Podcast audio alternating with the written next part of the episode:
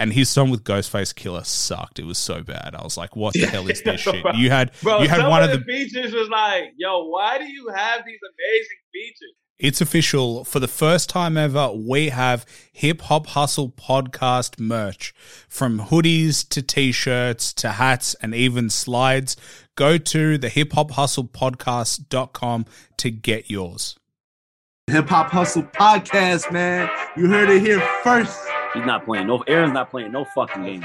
Oh, don't threaten me with a good time. You got your ear to the streets, man. Much love to all the people down under. And make sure y'all follow the Hip Hop Hustle podcast, man, because they're giving y'all nothing but the real shit. But yeah, man, appreciate the intro, bro. Yeah, let's do it, man. Let's kick it off. Shout out to the whole Hip Hop Hustle podcast. What's up with it? Welcome to the Hip Hop Hustle podcast. I am really excited about my next guest, the one and only J Aktive. Man, hey. it's, it's been an absolute kind of journey for you, like in the past 12 months. It's kind of really blown up. You've had uh, your first proper album come out, Bad Love, your first like studio album come out. Um, it's doing absolute gangbusters. You had the single Pissed Off. Uh, it's had absolutely massive reception. I think I was reading like 22 million views across social media platforms. Uh, man, it's it must be pretty amazing to look back and be like, wow, uh, like because there's no way you can plan for that, bro. It's it's so crazy. It's like literally no way, but it's like you know I've been doing music my whole life. And to get the attention that I'm getting right now is just like it's so fulfilling. You know what I mean? But uh, I definitely put in the work though. So I kind of like learned like, yo, what have I been doing? Like the more work I've been putting in, the more I've been getting out, and I've really seen that this year. It's kind of like I like I get that intuitively, and it's always the mindset you have to be in to be successful. But yeah. at the same time, is it weird to see it happen? Like there's always this like part of us that's like, oh shit, what if my dreams actually happen. And then it's a completely different thing that you're in. You're like, I've got to survive with my dreams being a reality. And it just changes your whole perception of everything. Bruh, it does. It's it's it's overwhelming. You know, and it's almost like, yo, be careful what you ask for because now, you know, when I when my song first went viral, I had so many DMs and I was like, I can't even answer all these people in a reasonable amount of time. And it was like literally one moment I'm like, man, no one's responding to me. To like to like I can't respond to all these people. And uh that's been like mind blowing. I mean, the whole like Janet Jackson reposting a, a video with my song on it was like, yo, this is crazy. I don't I don't know how to act. So like it's definitely it's definitely a mind blowing experience. Have you had to turn off your Instagram notifications? No, I haven't. No, I haven't actually. I'm not that bougie yet. Almost. I got to say, because there are some times where it's just like it just goes off, and it's like, okay, I need this to stop buzzing. I got shit to do. So, oh, actually, I have. I actually have that right now. Actually, I'm I'm sorry. Let me take that back. I actually have them turned off now because if not, bro, I'm gonna just keep scrolling my life away and just like responding to stuff that's just like not in the moment. I won't live in the moment ever. Isn't it weird how how much of a trap it is? Yeah. Like, isn't it weird how like only when you've seen the the amount of notifications you can get that you're like actually no this is a huge distraction. But otherwise we're all like happy just scrolling away.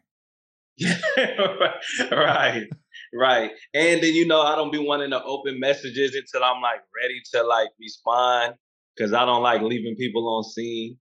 So you know you just like yo, let me just like open these when I'm actually gonna like engage.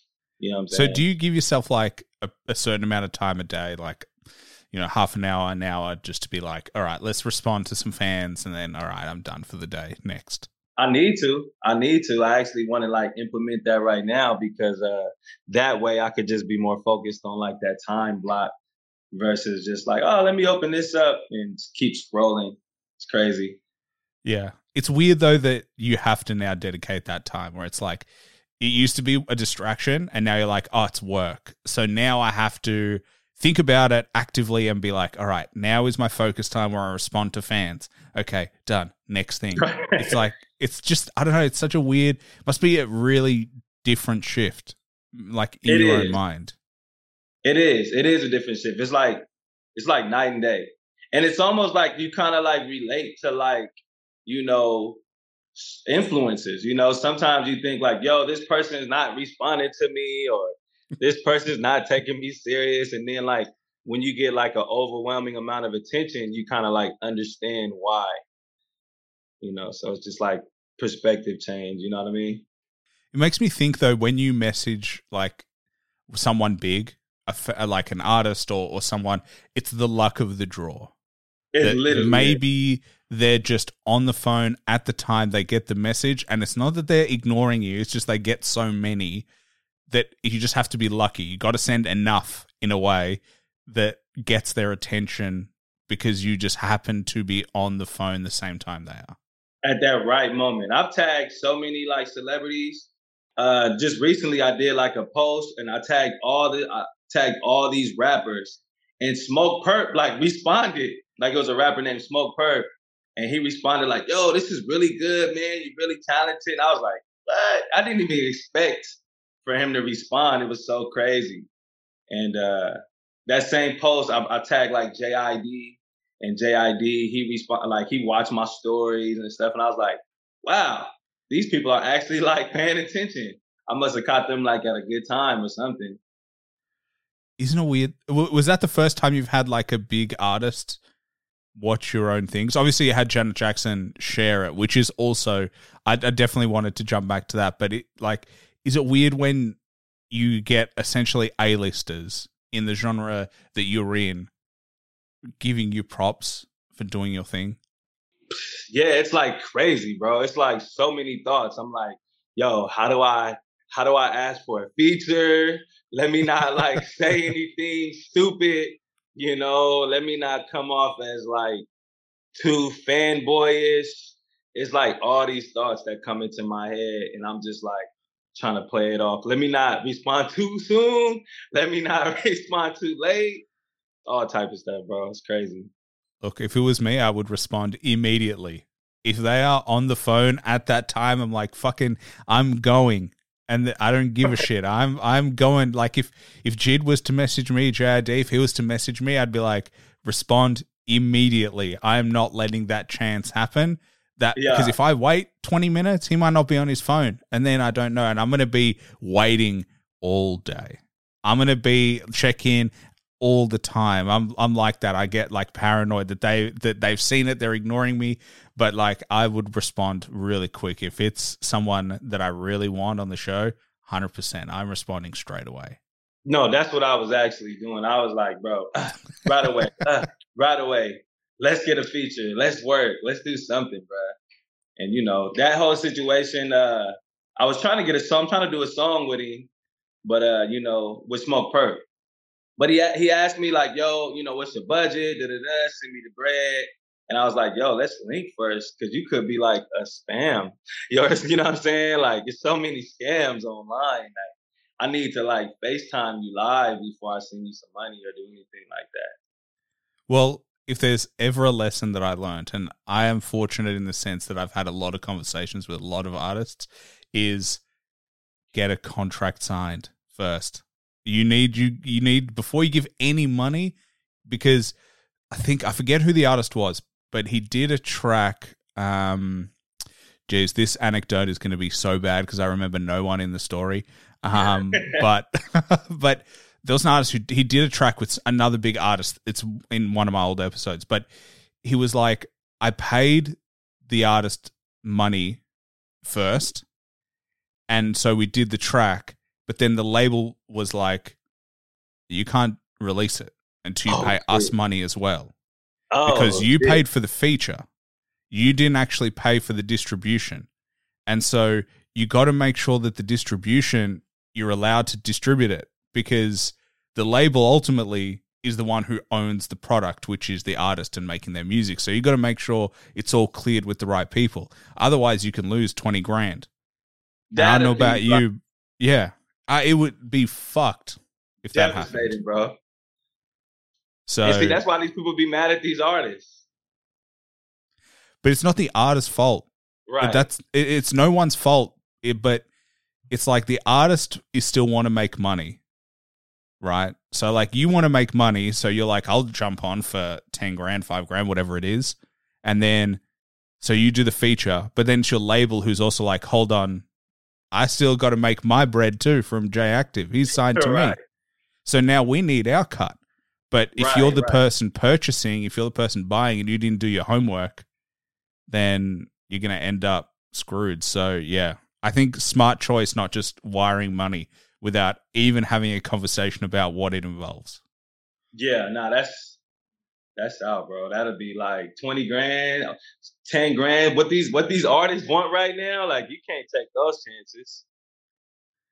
Why do they want so much? Like, do you think it's worth that much? Like, in a way, I'm not saying about the situation you're in dealing with, Right. but the amount of, I mean, Snoop Dogg was saying he's worth like 250,000 for a verse. Like, that's one verse. You know, I'm a big Snoop Dogg fan, and I get like I understand he's like a veteran, but I feel like it really depends on like what your target market is. You know what I'm saying? Like, obviously, like you got a song with an artist like Drake, you know, that's marketing money. Like that feature alone is like marketing. So the way I look at it is outside of just sonically sounding good, you gotta basically you're paying for the level of marketing that comes with that verse. Like I got a song with Lil Baby or somebody. So many people gonna listen because of him.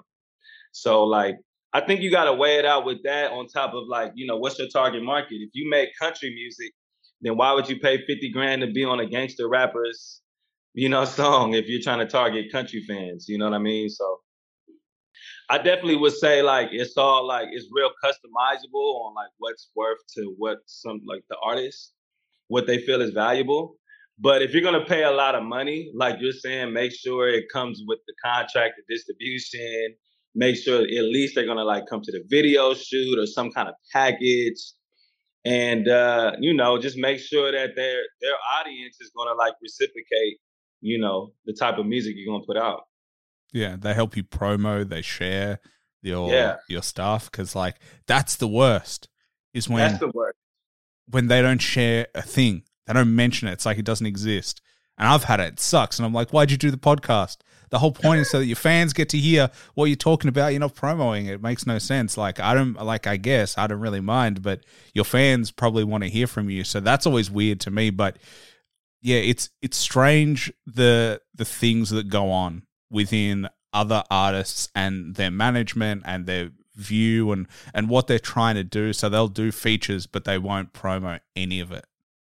I seen it was like a little wave where it seemed like Lil Wayne had all these features, and like uh this was like right when Drake was like really really hot, like super peaking Drake era, and like it was funny because I was seeing right, but I never heard. I'm the biggest Lil Wayne fan. I've never heard like him promoting these songs, but there were like these unknown cats who had like this random song with Lil Wayne on it. And I'm just like, yo, this is crazy. I've never heard any of this. And he did, it seemed like he did a lot of those features, but it was just like not properly promoted. Well, Method Man does the same thing. He does a lot of features, and he doesn't Oh. promo any of them. And you Like- just got all these random songs. You know, in LA, because I'm from LA, a lot of people got songs with Snoop Dogg, bro. like, like so many like small time gangster rappers in LA had songs with Snoop Dogg that just like never went anywhere. Yeah, I mean that's because because what you buy is not the verse, you buy the marketing. You're Right. you're 100 percent right. Because if he doesn't share it, it's not worth two hundred fifty thousand. Right. Like what that's what we're paying for. You we just gonna look cool like when we like, yo, I got this song with Snoop Dogg, and they're like, yo, that's tight. Why I ain't never heard of this? And then and then the other thing on the flip side is if he bodies you on it, that's also real bad. You're gonna know your level because like you don't want to go up against a killer. You get murdered on it, and everyone's like, "Yeah, the Snoop Dogg verse was good. I don't know whoever the fuck this was got absolutely destroyed. I'm never coming back to this shit. Like, what's the point?" I've heard Right. so many of those songs where it's a big artist and they get bought by the smaller artist, and it's like you gotta know if you're if someone is above you because you just get exposed. Like your weaknesses get just get shown. It's that type of industry. That's the song. Everyone can compares. Facts. No facts. Like, yeah. I literally would like love to pay for a feature to purposely murder the my person featuring on me. Like, yo, I'm coming so hard. They gonna be like, you heard that new such and such song? Who's that new guy? Like, like he killed such and such. So like, I'm purposely trying to like completely murder, unless it's just not in my lane. If I get like Chris Brown on the song, I don't think I'm gonna out sing him. yeah. You know what I'm saying? Yeah. That but maybe that's the the avenue you go. You get like someone who like just can do an amazing hook. Yeah. Right, right, exactly.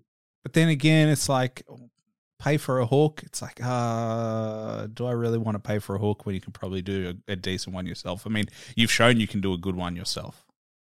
Yeah, I mean, right now when it comes to like features, I feel like, you know, you can spend because I'm kind of at that point where I'm like, yo, I really do want a feature that's like kind of like a cosign type situation. I feel like that would be my next level. But when I think about like these prices, bro, I'm like 20 grand, 30 grand for a feature. I'd rather like take that same amount of money and like put it in like my advertising on my own brand and see what how far that goes to the point where like they just want to do a song with me because you know what I mean. So I'm still at a point where I think I can better invest that money to where I can get the attention to get the features I want eventually. And twenty thousand is a lot of money, bro. That's like you can spend two, three grand a month for like ten months on your music career. For a lot of people, that's like what they're making. Like that's yeah. like uh, I think I don't know what I don't know what the average wage is in the US, but I'm pretty sure it's around the like fifty thousand mark. Like that's half their their year, and you bought a verse for twenty thousand for like, like a whole that, year working that Target salary. it's crazy. It's crazy that that like when you put it like that, and you look at the value of money and what yeah. it actually means, you're like, man, that is almost stupid to buy. Bro, people are waking up 9 a.m getting off of work at 6 p.m. every day, all year for that. Literally all year. And then they're, they're paying rent, they're buying food, and you're like, hey, man, can you just jump on this verse for like 30 seconds? Can you do 30 seconds of like your verse and I'll give you 20,000? And it's like, oh, yeah. No wonder everyone wants to be a rapper because fuck, fuck me, that sounds amazing. 30 seconds of work. Well, I know they have to write it, record it. It's more than that, but like, you know, you could probably bang it out in an hour. Yeah, I can't wait. I can't wait to the point where I'm getting charging that much because I can like write a verse in like like you said, 15 minutes, record it in 15 minutes, tweak it in 15 minutes, and it's like damn near an hour, and I made such and such. But I get it because by the time I get to that point, it took me so much to Yeah. even like request it, and I've invested so much in my own career, like this music video I paid a lot of money for, everything. I'm independent, so like I get it. Yeah, isn't it weird? In a way, what you're paying for is not the product you get in return, it's the time that it took for the product to become what it is. So the time that it took Lil Wayne to become Lil Wayne, the time that it took Snoop Dogg to become Snoop Dogg, that's what you ultimately pay for. Is the fact that it took him 20 years to be charging 250,000. Like Right. it's not like he just did it overnight. So that I do get that side of it from the artist perspective. It's like, hey, this didn't happen. Like I just didn't click my fingers and this happened. Like this has been a long time coming. So now you got to pay for it. Yeah, and I I feel like it's almost like a poker card or something. Like it's like a card. Like, hey man, I got that song with Snoop Dogg. Yeah. Let me get this interview. You know what I'm saying? Like, You know for a fact that they do that. You know for a fact that it's like song with Snoop Dogg, song with Lil Wayne, song with Method Man, and then they're like, Okay, fine. I'll talk to you. Right. Tell, We'll put you on our about- blog. Yeah, Yeah, yeah, yeah. Yeah, they're like, tell me about Snoop Dogg. That's the Right, first exactly. question they have. It's the only Did you question they care with about. Snoop Dogg? It's like, and in reality, it's like they never spoke to Snoop Dogg. They spoke to Snoop's management. They just got a verse, and like I get that too. That also happens where it's like they just give you the verse, and he listened to the music, he did it, and that was it. And they be in the interview like, yeah, Snoop's cool, man. You know, he's real cool. That's Unc. Just capping. Do you know the other weird thing is like with music, you have to spend money first before you get return.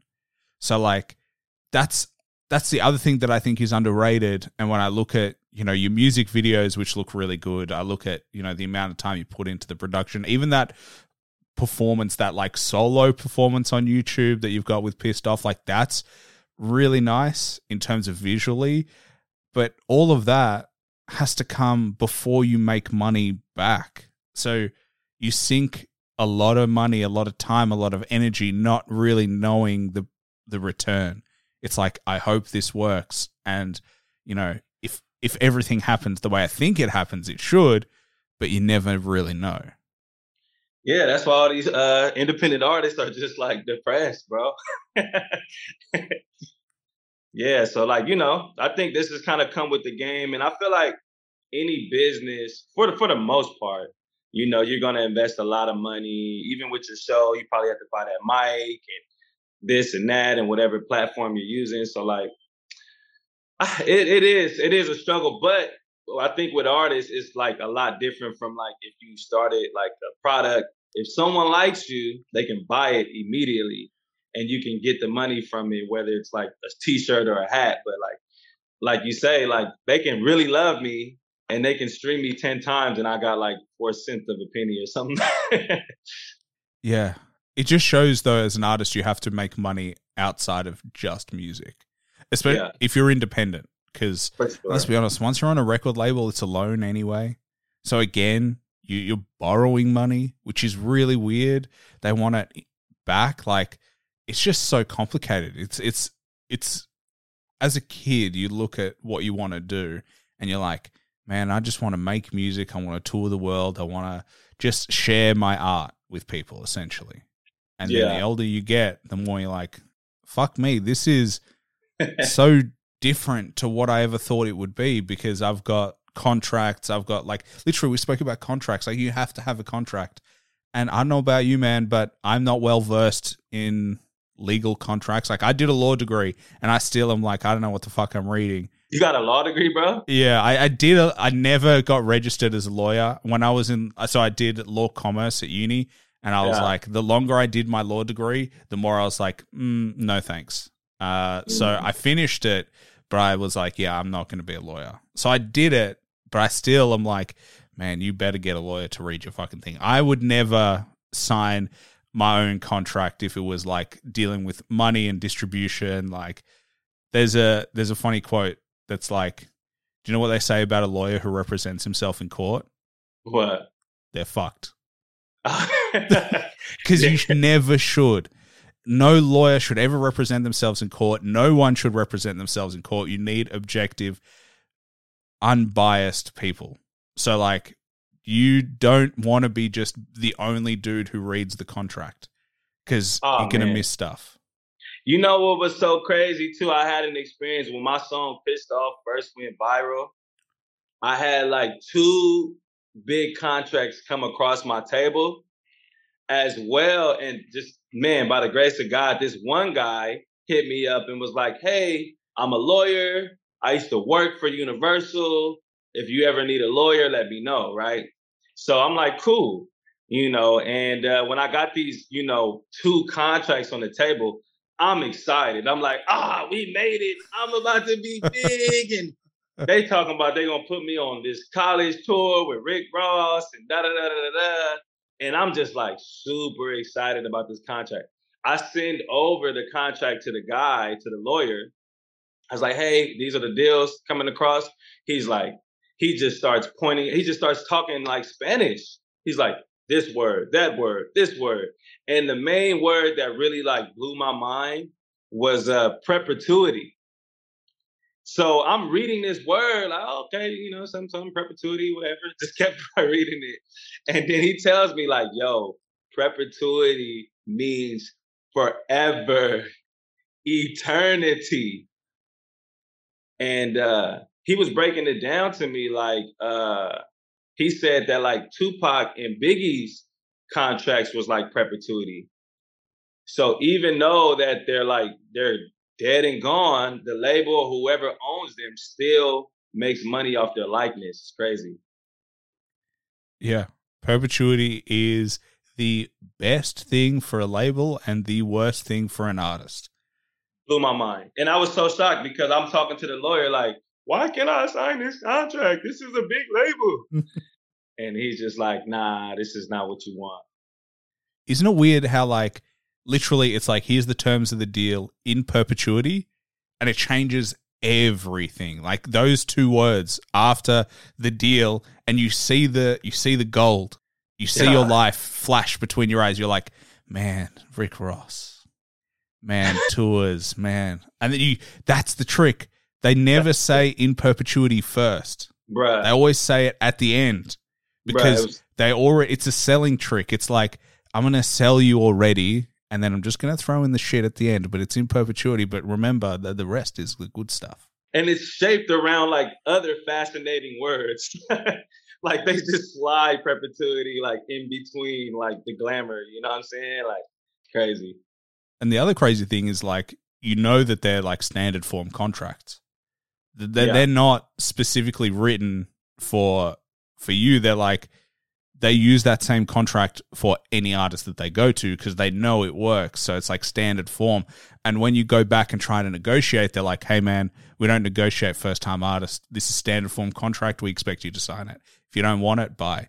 And that attitude also makes you be like, oh, maybe if I don't sign this, I'll never get this opportunity again.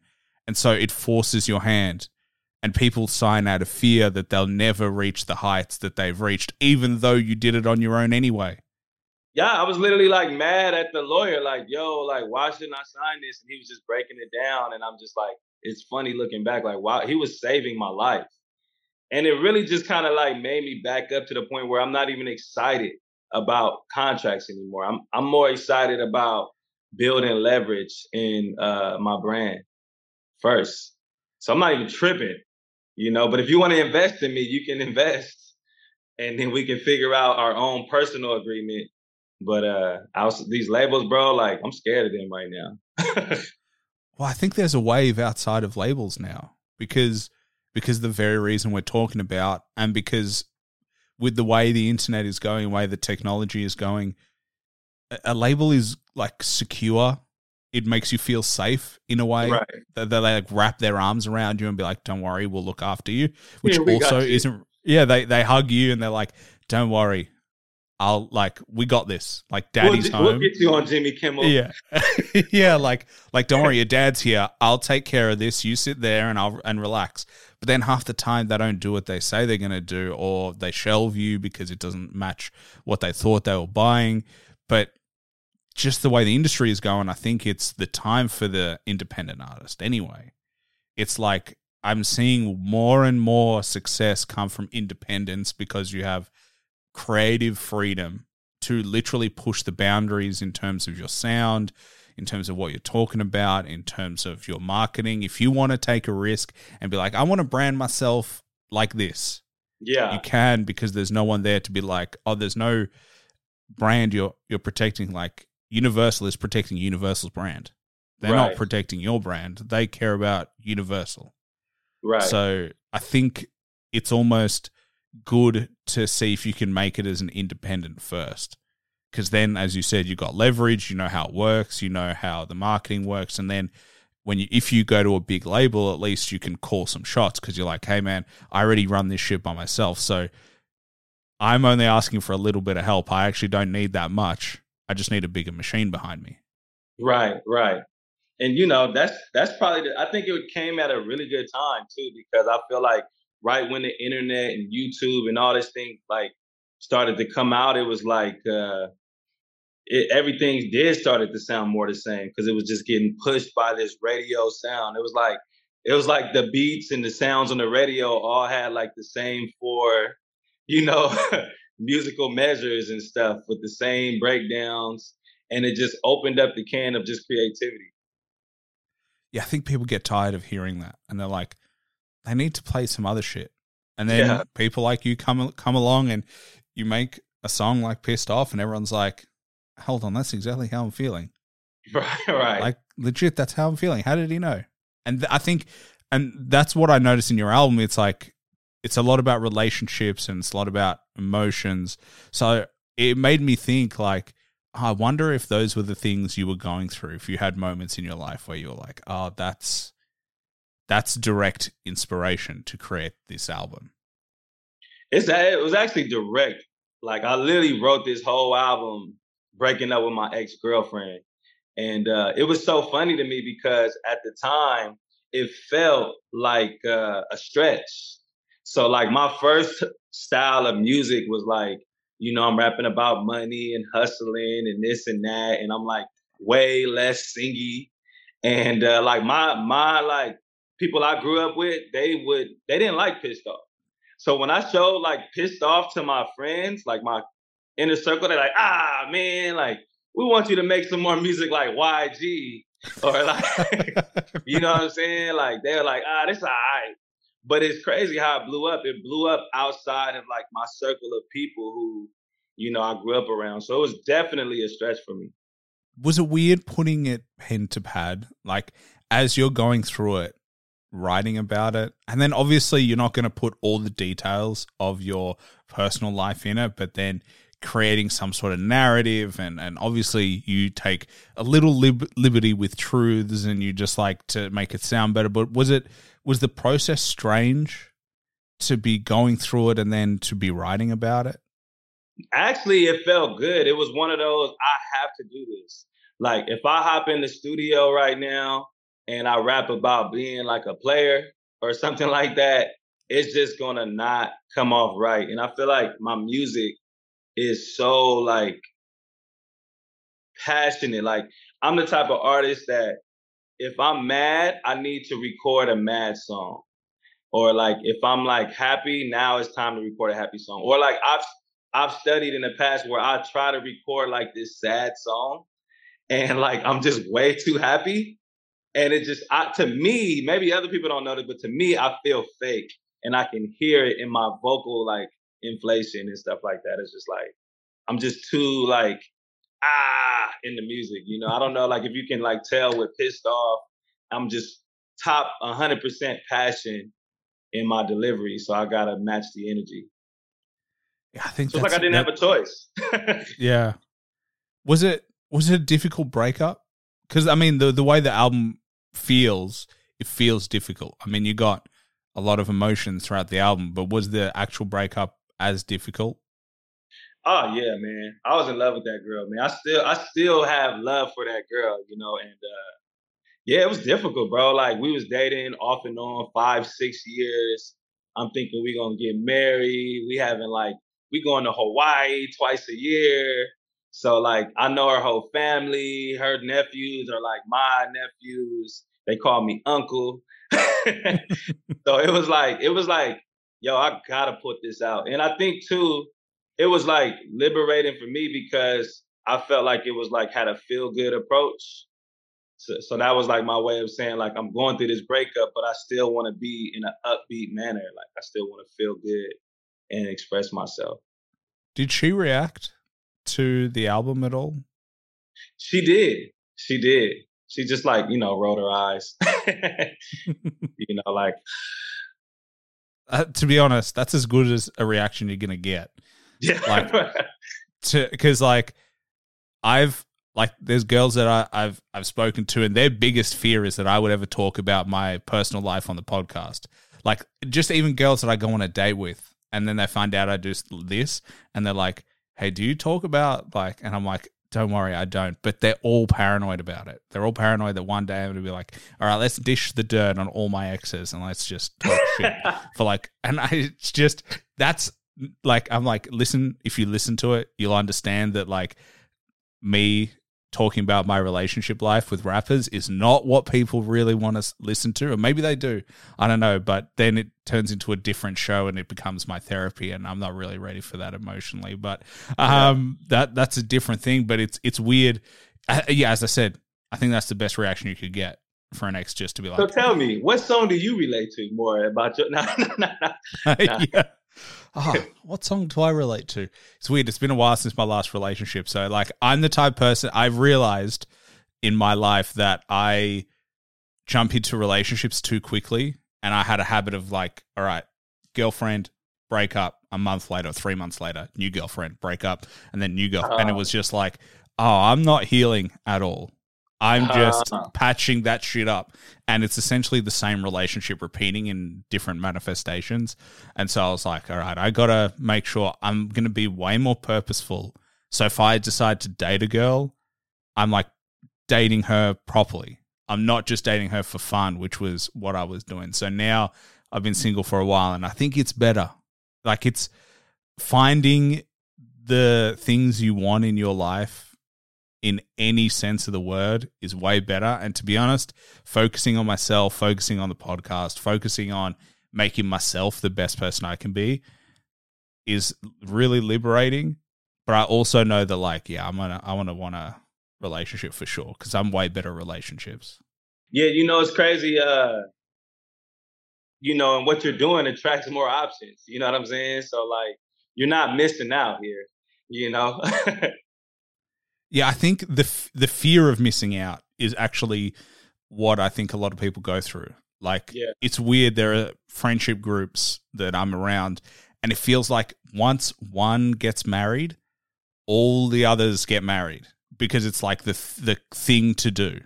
It's like that's the next step, and they're all around the same age, and they're it's like, oh, now that they did, I have to, but I can't break up with my girl because if I do, then I may never find someone like this again. And it's this weird. I think COVID did a lot of that. Like a lot of couples, lot of they either broke up, which happened in my life. They either broke up or they went to the next level, which is often moving in together and getting married and that shit. It was weird. It was like the complete polar opposites. You know, that's crazy that you say that too, because in my friend group, when I was uh, writing Bad Love, while, you know, I'm going through this breakup and I'm like, man, I'm adapting to like going to sleep by myself in the bed and all the little things that actually get to you. They're having babies. Like my friends are having like their first time kids and like moving into homes with their girlfriend. And I'm just like, yo, like, you know what I mean? But essentially, I felt that the album was to inspire myself. It's funny, like I make music like almost from like a vain perspective. Like it's literally just me expressing myself in hopes that someone is inspired. But essentially, it's like I'm doing it literally for myself first. So I was just like expressing my own problems first. So I think with Bad Love, I learned it. You know, Bad Love more so represented the love I had for myself. I was neglecting myself in ways that where, like you say, if you get into any relationship, it's not gonna work out because you already like not loving yourself correctly. Yeah. Yeah, I think I think it's good to have that self awareness. I mean, you seem happy. So Yeah. like you don't seem to be troubled by the past. Like you seem to just be accepting of it. That is what it is. I let it out. I have my peace with it, and now I'm ready to do whatever's next. Yeah, I mean, I think because I was able to like uh get it out like efficiently. You know what I mean? I think if I didn't come out with this album and I tried to like band-aid it over with like a bunch of like, I'm a player, I'm a player songs, then I would have just like still it still would have been like bottled in in me and I just would have like yeah, I probably would have dealt with it differently. Yeah. Well, let's be honest. All those songs, it's like, come on, I already heard this. Like I heard this in all its manifestations of like, I get it, you fuck bitches, and I heard everybody else say it. I get it. Like everyone's been saying that, so I think it you is actually somebody refreshing. else's bitch.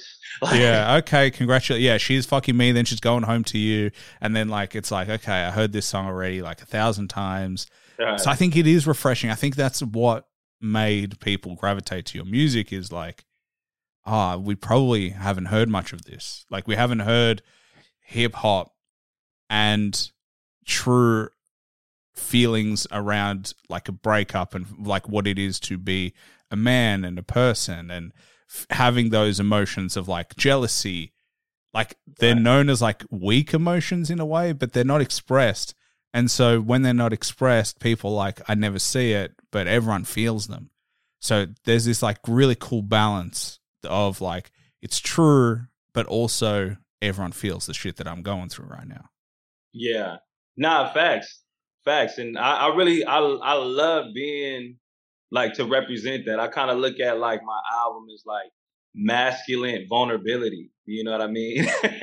like like I'm vulnerable, but like that doesn't take away from my masculine. Like I'm still who I am. It's it's okay to be, you know, a rapper or be the guy and like have a heartbreak or feel jealous or feel like you want to like you miss your girl.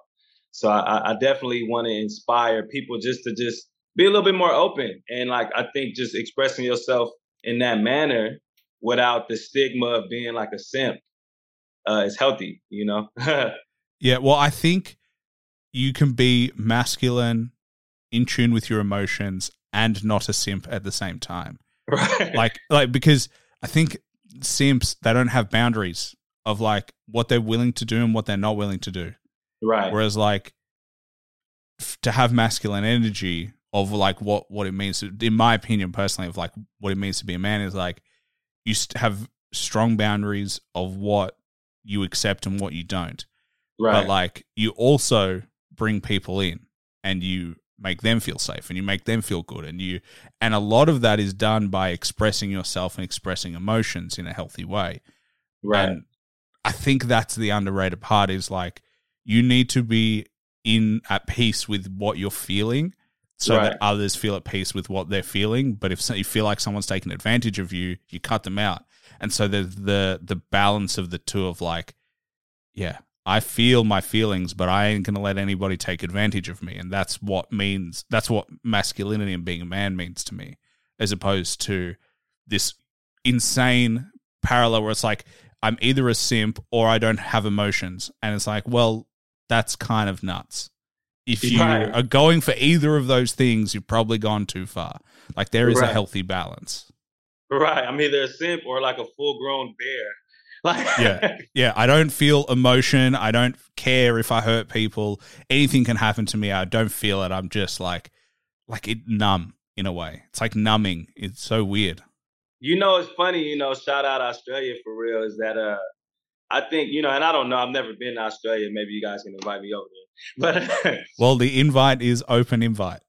you know, and So- um, I think the the men in Australia really gravitated to this album. So like Melbourne and Sydney has been in my top five cities all year. Really? Yeah, so like on my Spotify, Melbourne and Sydney. If for for a long time, Sydney, Australia was number one on my Spotify as many streams, and it was like you know majority men. It was like sixty percent men, forty percent women, and I was just like, yo, the men in Australia is really like gravitating to you know my energy, and I think you know like you saying yourself, they maybe maybe culturally men are just more comfortable being expressive and manly at the same time. Yeah, I think there's a shift. could be wrong. I well, I mean, man, the numbers don't lie. So right, right. two two signs out of that to me. One, you have to come down here and do some shows. That's clearly sign number one. You got fans here. Um, and num- number two, I think there is that a cultural shift of like you can, or I'm going to rephrase. It's not the cultural shift. It's I think maybe men don't know how to express their feelings, and so when Mm. someone does, it's Mm, intriguing and it's like this expresses how I feel more than I know how to express myself right now. mm. And so instead of expressing myself, I'm going to listen to the music. It's going to let me feel it. And then it's done three minutes later. And it's like this weird kind of replacement in a weird way. I think music has a really nice thing about that where it lets you feel what you're feeling and then it's gone. And then you're like, oh, back to my day. Got you. That makes a lot of sense. That makes a lot of sense. That's powerful. Well, you're doing it. I just observe it. So uh, I think you've got the power in that one. But it makes me also wonder like what's what's going to be your next project do you have an idea for your next project because because you are because this one was built off events in your life are there Right. events in your life now where you're like i kind of know where i'm going to build my next project from Yeah, I'm actually in a whole nother space right now. So a lot of these new songs is coming from a space that's outside of like heartbreak and relationships. So I'm like, be, with this new profound, like, you know, accolades that I have and more people's paying attention, I'm like really motivated to uh, just keep going. So a lot of my new songs are like motivational almost type vibes and more fun because I've had a lot of fun this year just uh just like soaking in all all the numbers. So like next year, I'm probably gonna drop like 20 songs. Like it's kind of crazy. Like I have I'm like constipated with music right now. that is such a good problem to have You know what I'm saying? it's gonna be it's gonna be a big year Yeah, it is. I almost want to do something where like I drop a song every week, but like maybe like 10 weeks at a time, like drop 10 songs in like a 10 week span and then like another 10 week span. And then I have enough songs to like create an album, but I really want to like let the fans kind of take the single that they gravitate to the most and then like shape an album around that. Um, that way I can kind of like, you know, give them what they what they asking for. Huh. how are you gonna do that um, man, Like, you know, I feel like, huh? Like what's the vision like how would they how would they do that So like, you know, say I drop like 10, 20 songs and this one song that's about, you know, motivation, uh, it's just gravitating to the people. Then I would just kind of like tap into that motivational bag and just kind of create more songs around that. But I, I love, I love conceptual albums. You know, I never wanted to just have an album that was like spaghetti. You know, like one song about the bitches, one song about, you know, spirituality, next song about being in the club. I always kind of wanted to have like, for that, I just drop singles.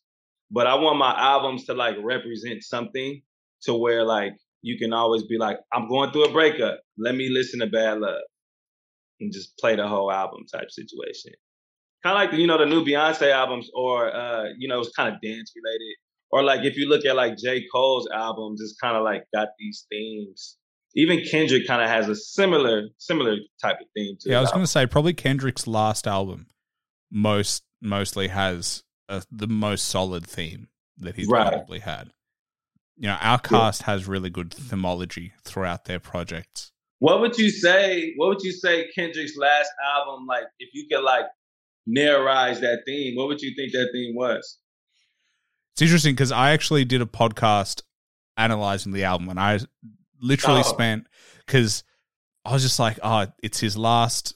His it's his last album at the studio at the label. It's like his his final piece of the puzzle before he goes his own independent route. And I was like, I want to, you know what? I'm gonna.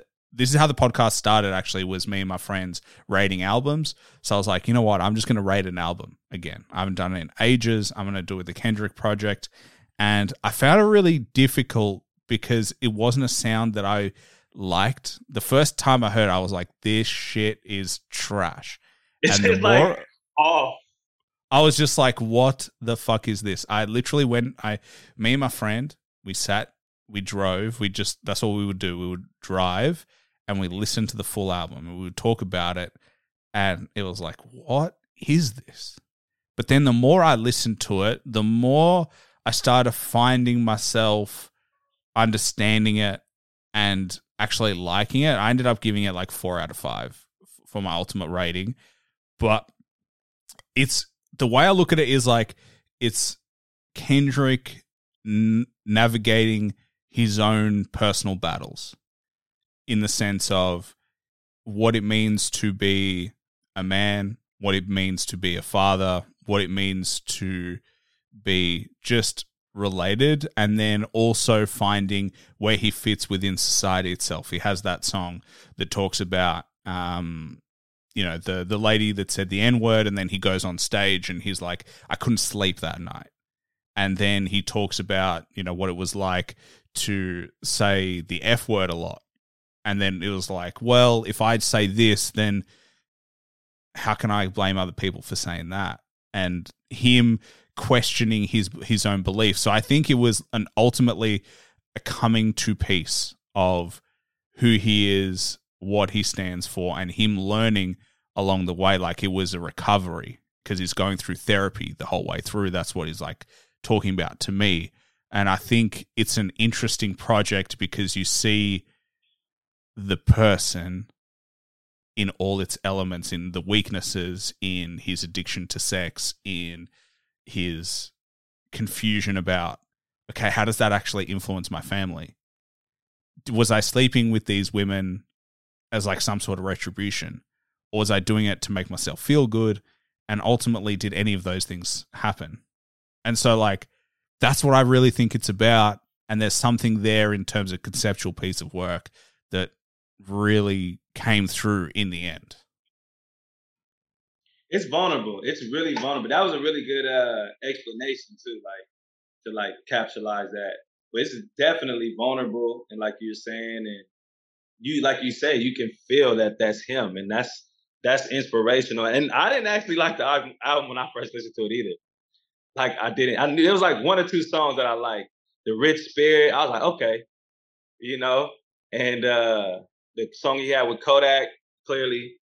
I like those two songs, but the rest I was like, I hated the Kodak Black song. I still am not a fan because I reckon Kodak he was like no offense, man, but I don't think he did a good job on that Yeah. track. Like, and it was weird. I was I got really annoyed for everyone saying this is an amazing project, and I was like, stop saying it's amazing just because it's Kendrick.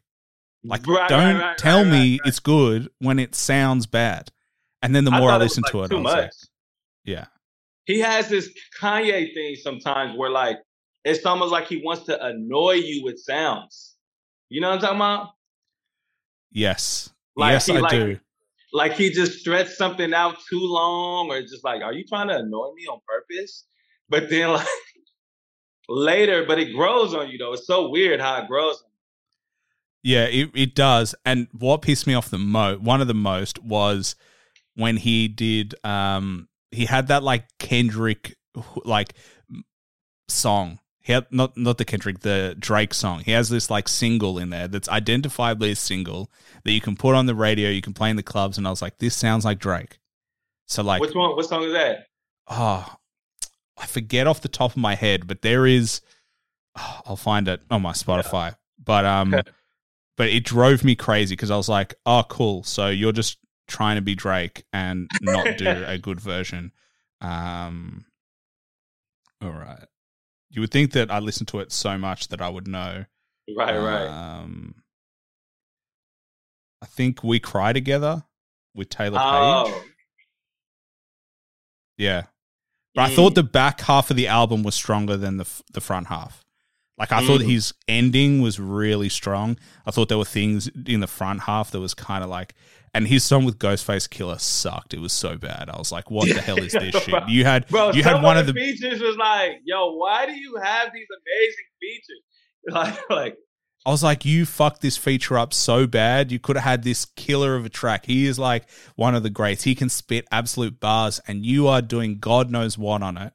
Like you're singing and shit, and then you got Ghostface come in at the end, and I was like, what the hell happened? bro, Who who let that go? Because I was like, yeah. So I definitely have those problems. like- yeah. So yeah, I have those. I have mixed emotions when it comes to some of the songs, and then other songs, I'm like, I think he got a lot of flack for the song where he talks about. I think it's not Father Time. It's the one where he talks about um, uh, trans people. He got a lot of flack for that. I think Mm. that was, I think that was misunderstood because I think that was actually ultimately about time because he was Mm. talking about his perspective over time rather Yeah. than what's right and wrong. And so I think that was a little misunderstood about what he was going for. But I, I actually think it was a really good project. That was Yeah. my ultimate takeaway. Yeah, and you know, overall, like being in the area, like you know, I went I went to church in Compton growing up and stuff like that. So like he he does a really good job making you feel like you're like a black kid in, in Compton. like he just gives that feeling. He kind of like you know how Nipsey Hussle when you listen to his music, he makes you feel like you're in L.A. So uh, you know Kendrick, I don't know, like he's a little weary, but I definitely like I'm a big fan of Kendrick. Shout out Kendrick. Well, I was going to say, like, how did, because I'm a huge fan of Good Kid Mad City. I think personally that's my favorite album of his. Sure. I think there is this, the, the sound, Dr. Dre in there, and just like, there's this, like, really amazing sound, and just the songs on there, they all kind of just really work to me. But obviously, I don't, I've never been to LA. So I don't Yeah. even, I've never even seen, like, I've never walked a street in LA to be like, I can kind of feel what he's feeling. But when you listen to songs like that, when you listen to Nipsey Hussle, when you listen to those people who are talking about the places you've been, Yeah, what's the feeling like? it just it's it marries it, bro. It's like a it's like a soundtrack, you know, like you know, it's like a soundtrack. It's like listening to like reggae music in Jamaica. You know what I'm saying? Or like Hawaii or something. It's just like, you know, I'm pretty sure like in Australia there's like this sound that just it feels like the soundtrack of what's going on that just matches the vibe. So like uh, that's that's kind of how I relate it. Like when I listen to it, if I was to listen to it out of state somewhere, I I feel like I'm immediately back at home. You know. But I say, I don't think in Australia we've had that to that level yet. Not in Mm. hip hop, anyway. Right, right, Like- right. Like, we don't, it's been a long time for hip hop culture to catch up.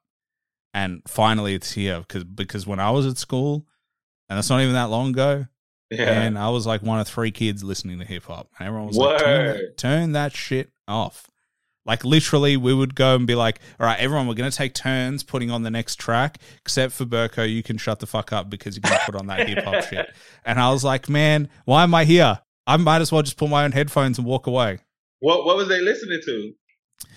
Man, they were just. I'd stop paying attention to be honest, but you know, just like alternative kind of indie shit. Uh, I literally zoned out.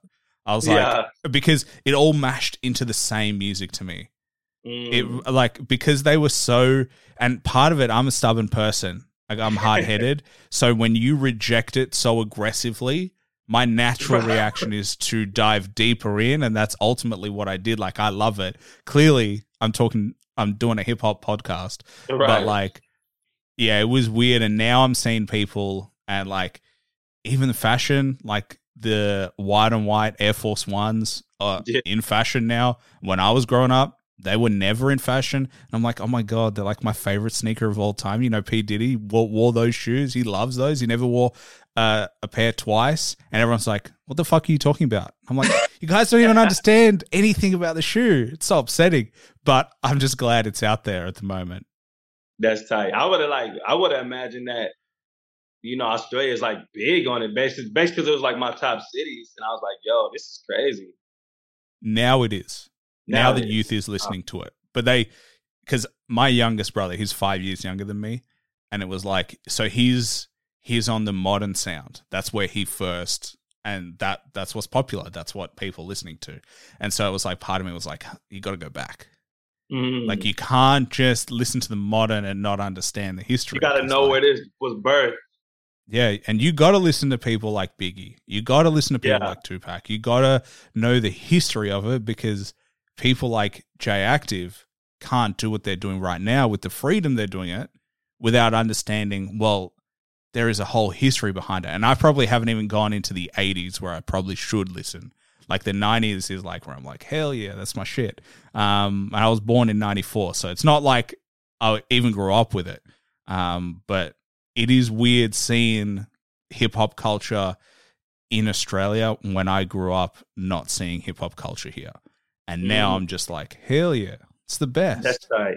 like, Yeah, no, the more the more you everything. learn, you you get to know like the references too. I have so many like Tupac and Biggie references in on my album that if you don't know, it just these lines won't even like hold weight for you. You know? Like But I said in one of my songs, I said, I'm picture perfect. I paint a perfect picture. Need a woman who ain't leaving like my mother and my sister. I love that. Ah, but that's a you- huh? I love that stuff. I love when people put those like little references, like paying homage. Yeah. So like, you know, like you say, studying that stuff is like you probably will enjoy, you know, modern hip hop a little better. Or all these songs that they just kind of remake. Man, you think it's like the first original. And you're like, nah, like this came from here. How do you feel about the remakes? Um, to me, if the remake is like it's two, it's two, it's I got two different, you know, ways to think about it. One way is like, wow, they really flipped this. We needed this. And like, you know, this is amazing. And other ones is like, yo, bro, you just did like a cheat code. And it's kind of weak compared to the original version. So like if you're making if you're remaking something that's like clearly you're doing better, then more praise to you. You know, you paid homage, amazing. But if you're just like, I'm gonna just literally make a cheesier, new, modern version of this, it's trash, bro. And I, I don't, I can't see myself really doing that unless I feel like I'm outdoing the original artist. You got to improve the song. You can't just like copy them and just like, you know. I cannot agree more. And the other thing is, it's got to be enough of a change for me to be like, hold on, is that like it's a little bit of a challenge to recognize the sample like, hey, this sounds familiar. Where is that from? As opposed to, oh no, this is that song just remixed essentially. Right. And like it's def- I definitely love noticing like that's blah blah blah from the 90s. Like that's crazy and actually seeing the skill of the producer and the beat maker to be like, how did you sample it and how did you chop it up? Because you need to do a like if you just use the same beat, I'm not impressed. You because I could have done that shit. Replace the snare. They just like put a modern snare, a modern bass, and it's the same fucking beat. And let's be honest, I could do that shit. No, you could. Literally, and it's embarrassing if I, who does, who don't do any of that, could do it because it's like it's just not interesting. So I'm glad it makes me real happy to know that you're you're not going to do stuff like that. So uh, you, I think you get a, probably a lot of props from the hip hop community to be like, finally, someone who's like, fucking, this shit is corny unless you do it properly. I sincerely, like, sincerely want to be a sound pioneer. Like, I want people to be like, yo, he sounds like J Aktive. Like, you know, when you talk about Snoop Dogg or like E40, like when you try to rap like them, or even like Future, a lot of people try to sound like Future. We kind of just categorize them as like, oh, you sound like Future. I want to be the artist to where like, yo, you sound like J Aktive. And I want to be the artist to where my song, I want to make the type of songs that keeps getting remade. So like I'm far away from remaking songs because I want to be the foundation of songs that's being remade. I think that's a good goal, man. And I mean, other artists, Lil Wayne, Kendrick, as we spoke about, he's great at that. He's got a very, like, he's got his own sound. Uh, but I think Lil Wayne, in a weird way, Lil Wayne is the most influential rapper of all time. He's definitely, he's like 10 styles, and everyone took a baby style and just ran with it you know, and he's literally like my favorite rapper of all time, like no cap. Energy, well, singing, everything. And he's influenced so many. Like he is when I think about who influenced the modern wave, yeah, that's Lil Wayne. Lil Wayne. Lil Wayne is, you know, he's Future wouldn't be doing what he's doing if it wasn't for Lil Wayne. Like Young Thug's whole sound was birthed from Lil Wayne. Like I think Lil Wayne stepped up the level of bars in hip hop. I think when uh when Lil Wayne was like really buzzing, everyone was like on some 50 Cent shit, like just real safe. Find me in the club, bottles full of bub. And then like Lil Wayne came in with the crazy metaphors and similes. So funny you mentioned 50 Cent because I agree. And 50 Cent was my first hip hop love. It like walked yeah. me through the door. But I've said this before and I'll say it again. 50 does not push the boundaries on complex rhyme schemes. He makes Bro. great songs. He makes great songs, great bridges, great hooks. He's like great sonically. but like he's not like hippity hoo blah bippity, bippity, bippity. like he's not about to have you like he meant oh he's not about to you're not scratching your head on 50 you have a good time in the club though Yeah, but he's a hook specialist and bridge Correct. specialist. Like he just knows how to put together a sound. Like Yeah. that's he's he's underrated. People need to talk about this more. Is like his ability to literally create a catchy fucking song. It's catchy as shit. You know the lyrics on the hook. You can't help but sing it on the hook, and that's why it goes big. It's not because it's the most. And to be fair, he also it was also gangster as shit. Like he had these catchy hooks, but he also had this grimy feeling, and it, that's what did it. But yeah, Lil Wayne just changed the narrative, and Lil Wayne's voice was so different. Yeah, yeah. Big Lil Wayne fan, bro. Even when I listen to Kendrick, how Kendrick like spazzes, I feel like that's Lil Wayne influence. Like that whole like just rapping till you're out of breath. I feel like that's that's a Lil Wayne influence. And I'm I'm kind of big on that too. Like I always like to rap like I'm dying and like like I'm just dying to get this last word out when it comes to like rapping. I like that. It's entertaining to say, "Oh, he, will he make it? Will he not make it?" Right. Right.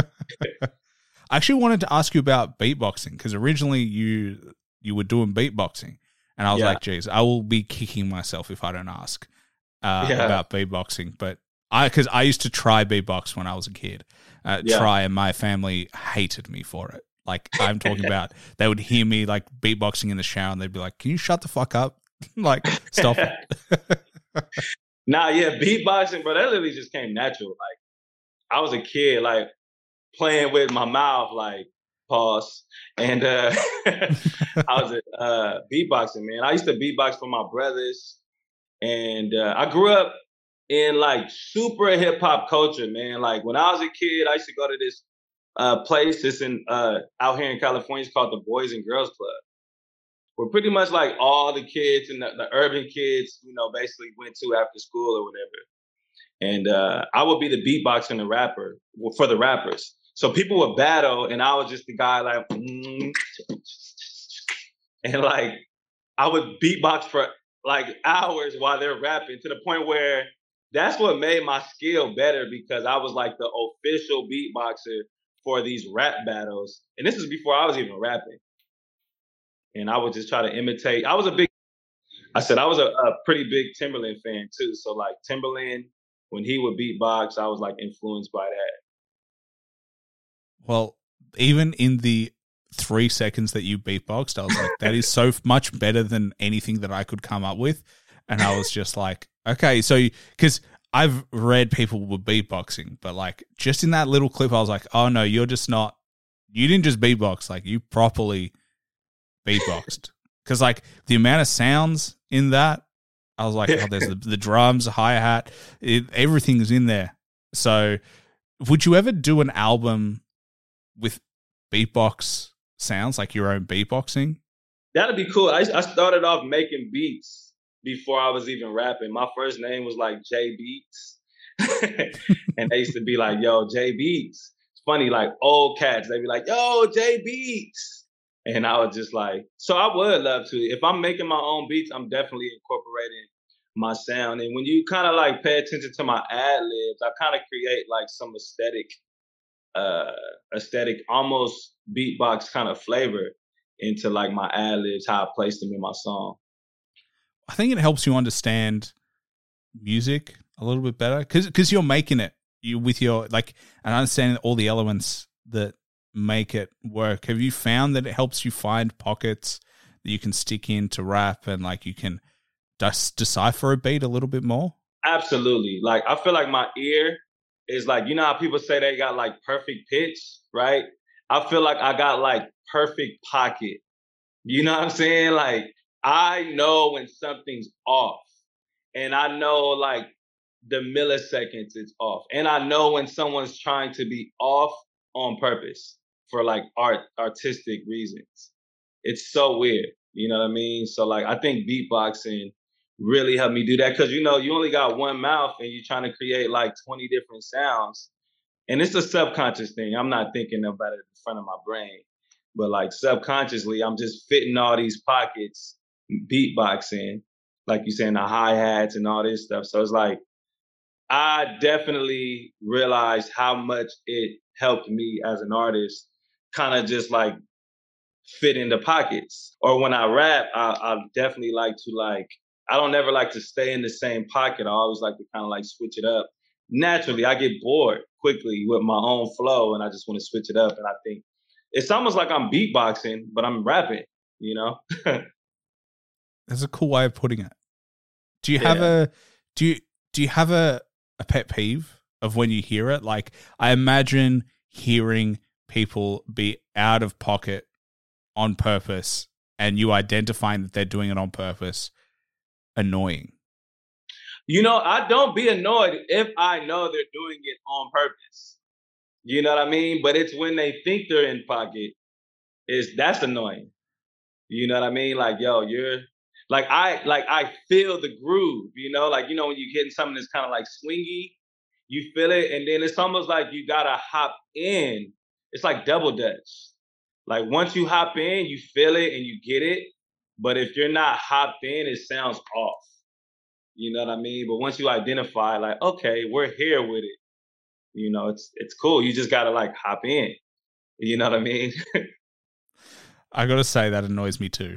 When I'm like this beat is fire, what you're saying is good, but you're off. It doesn't match and now I'm annoyed because and you kind of don't put- even know. Like you think you're on.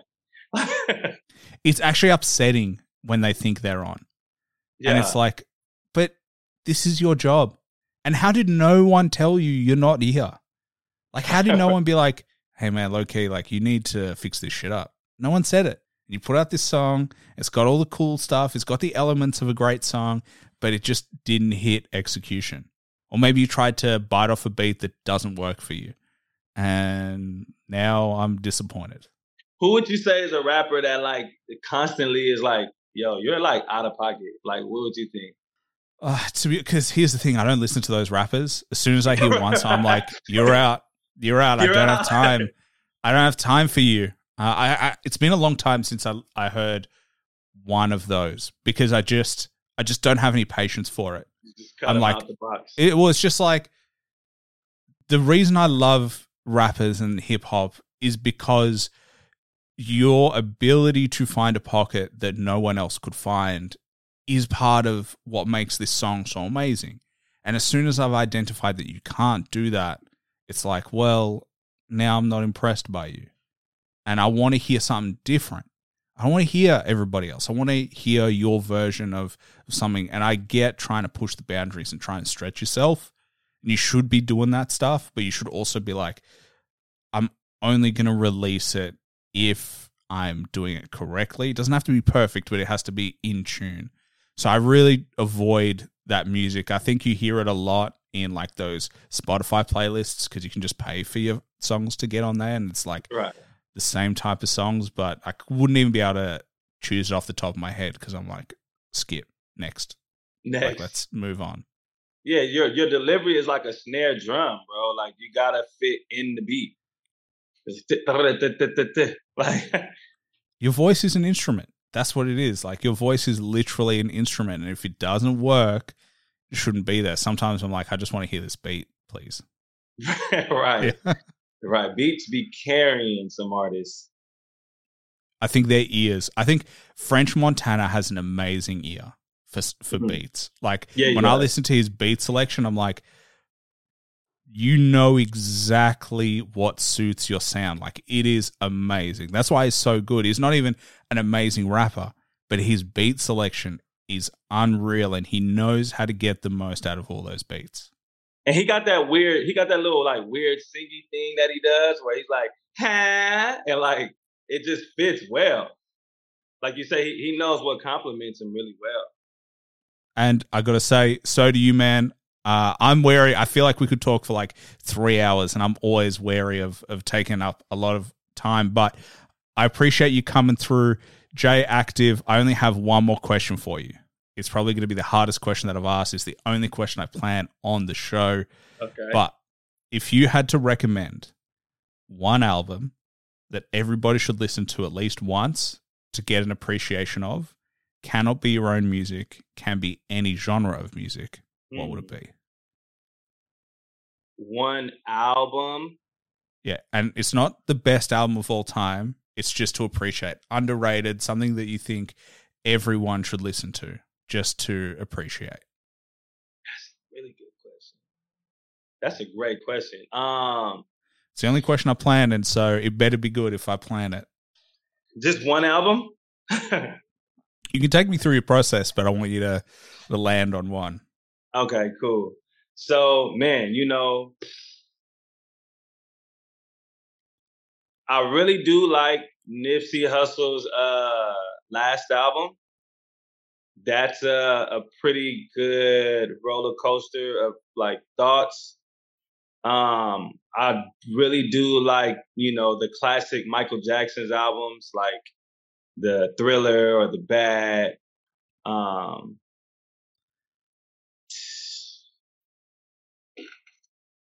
and uh I need to be a little bit more album based. I'm like all over with the singles, but I would have to say because I know this album, I would say uh the Nipsey Hussle uh marathon. What is it? The last marathon or Don't even remember off the top of my head. I think it's around that. Let me uh it's funny that I've more than I expected, people are mentioning Michael Jackson. Like way more than I ever expected. When I first started asking this question, I was like, I'm genuinely surprised by how many people are asking. They're saying Michael Jackson is like one of those albums you have to listen to. yeah, no, Michael Jackson is very great with his albums, I would say. Uh, I think it was was it Victory, Victory lap. Lap? Victory lap. Vic, I would have to say victory lap. Off the top of my head right now, I'd have to say victory lap, and it sounds cliche because I'm from here. but I think it was just a well put together album. You know, overall, just it has all the aspects of an album, and I think if you kind of dive in, you can appreciate his perspective. And I'm all about just uh, artists showing their perspective very well. Well, I think it was a great album and it does epitomize the place where you are from. So it makes sense to me. And yeah, man, as I said, absolute pleasure having you on the show. I appreciate you giving me the time. It's been absolutely awesome. Everybody, make sure you check out Bad Love. Uh, Hey. It's doing huge numbers. Um, man, I'm really keen to see what you're going to do uh, in 2023. Uh, I'm sure it's just going to build off what you've already done, and everyone check him out on Spotify, YouTube. The music videos are great. As we said, uh, he spent some time on those, so definitely worth checking out. Uh, IG, all of it. And uh, yeah, man, is there anything else you wanted to plug? Anything you wanted to shout out? Oh man, uh everybody go watch my new pissed off music video featuring starring Yule. Uh Yule Wonder in the video and you know, check it out. Show me some love. I think they're definitely going to. It's really good. They do a dance off, so you gotta you gotta check it out. It's it's definitely worth it. But yeah, man, as I said, absolute pleasure. Dan, thank you for having me, bro. Thanks for listening to the show. Please like and subscribe, and follow me on Instagram at the underscore hip hop hustle for upcoming podcast news. Also, don't forget to check out my Patreon under Hip Hop Hustle for exclusive content and to help support the show. Bye for now.